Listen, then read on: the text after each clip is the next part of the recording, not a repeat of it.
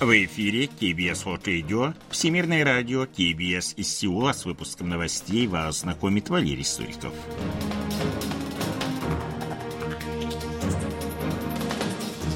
Основные темы этого выпуска. В Индонезии состоялся южнокорейско-китайский саммит.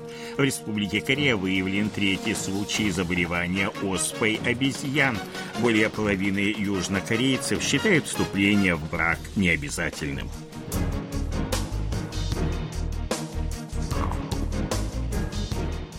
А сейчас эти и другие новости более подробно. Президент Республики Корея Юн Су Гёль попросил председателя КНР Си Цзиньпина активизировать участие Пекина в решении ядерной программы Северной Кореи. Данная просьба прозвучала в ходе первой за три года южнокорейско-китайской встречи на высшем уровне, которая состоялась 15 ноября в рамках саммита Большой Двадцатки на индонезийском острове Бали. Южнокорейский лидер отметил, что Сеул и Пекин одинаково заинтересованы в мире на Корейском полуострове. Он призвал проводить регулярные переговоры на высоком уровне между двумя странами для совместного решения таких проблем, как пандемия коронавируса, глобальный экономический спад и изменение климата. Председатель КНР выразил поддержку плана южнокорейского лидера, который предполагает масштабную экономическую помощь Северу в обмен на денуклеаризацию. Два лидера согласились с необходимостью расширения гуманитарных культурных обменов. 16 ноября президент Республики Корея Юн Су Гёль вернулся в Сеул по завершении визита в Юго-Восточную Азию. В Пномпене он представил новую стратегию Сеула, направленную на создание создания свободного, мирного и процветающего Индо-Тихоокеанского региона, после чего принял участие в серии мероприятий с участием Ассоциации государств Юго-Восточной Азии и нескольких двусторонних саммитах. Южнокорейский лидер встретился, в частности, с президентом США Джо Байденом и премьер-министром Японии Фумио Кисидой, а затем принял участие в саммите Большой Двадцатки на острове Бали. Представители внешнеполитических ведомств Республики Корея и США провели очередные консультации по урегулированию северокорейских проблем – начальник отдела планирования внешней политики для мира на Корейском полуострове южнокорейского МИД Чон Йон Хи и заместитель специального представителя Госдепартамента США по Северной Корее Джон Пак в ходе встречи, состоявшейся 15 ноября в Сеуле, обменялись мнениями о внутриполитической ситуации в Северной Корее, обсудили совместные меры в ответ на провокационные действия Пхеньяна. По словам Чон Йон Хи, Сеул будет продолжать усилия по вовлечению Северной Кореи в диалог. Американский представитель подтвердил поддержку миролюбивой политики Сеула. Министры иностранных дел Республики Кореи и Франции Пак Чин и Катрин Колонна обсудили вопросы сотрудничества в сфере экономической безопасности и индотихоокеанскую стратегию, провозглашенную президентом Республики Корея Юн Цу Йолем. Встреча прошла 15 ноября в рамках саммита Большой Двадцатки на индонезийском острове Бали.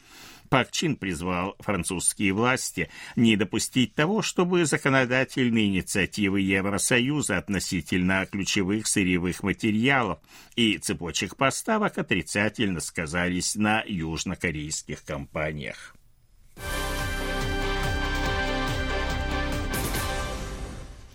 По данным Корейского управления по контролю и профилактике заболеваний 15 ноября в стране зарегистрированы 66 587 новых случаев COVID-19, на 6296 меньше, чем в предыдущий день. Однако нынешний показатель является максимальным для вторника с 14 сентября. Карантинные власти продолжают сообщать о начале новой волны заражений и возможном увеличении увеличении среднесуточного количества инфицированных до 200 тысяч. В Республике Корея выявлен третий случай заболевания оспой обезьян. Как сообщили в Центральном противоэпидемическом штабе, южнокорейский гражданин прибыл 4 ноября из Объединенных Арабских Эмиратов. Через четыре дня после прилета у него появились симптомы заболевания в виде высокой температуры, потливости и головокружения. Больной обратился 13 ноября в медицинское учреждение, где был подтвержден текущий диагноз оспа обезьян. Врачи оценивают его нынешнее состояние как удовлетворительное. В нынешнем году в Республике Корея собрано 3 миллиона 764 тысячи тонн риса на 155 тысяч тонн больше предполагаемой потребности в нем – об этом сообщили в Министерстве продовольствия, сельского и лесного хозяйства. Между тем, производство риса в этом году сократилось на 3% по сравнению с прошлым годом, а совокупная площадь рисовых полей уменьшилась на 0,7% по сравнению с прошлым годом также. По состоянию на 11 ноября правительство закупило для госрезервов 200 тысяч тонн риса нового урожая.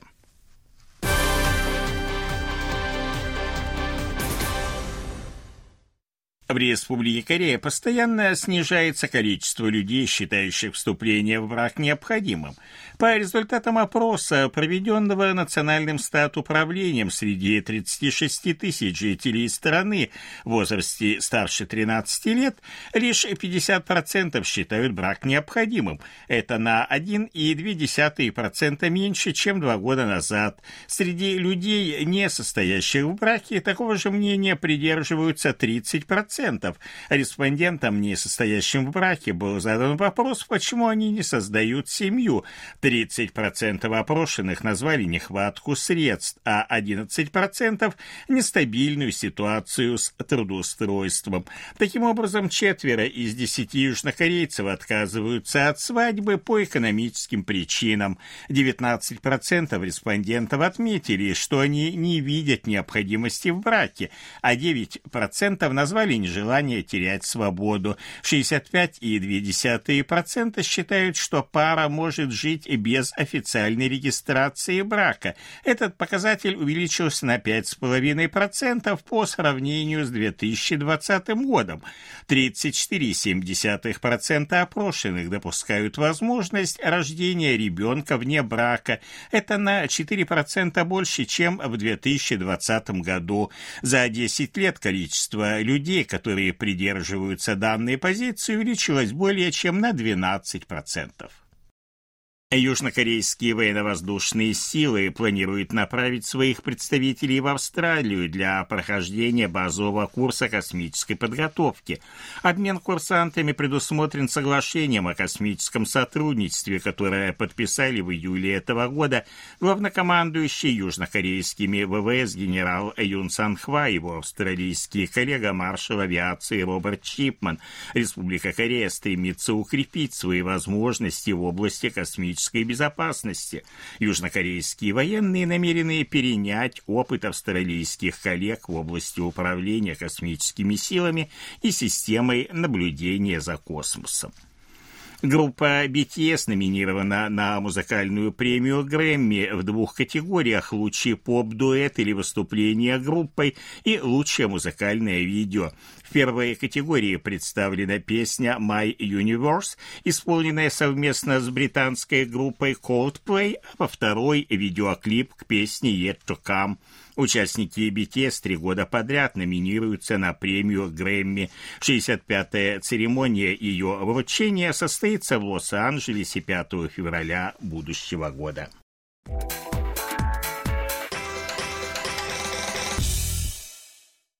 Ситуации на бирже, валютном курсе и погоде. Главный индекс корейской биржи Коспи 2477,45 пункта. Индекс биржи высокотехнологичных компаний Косдак 743,10 пункта.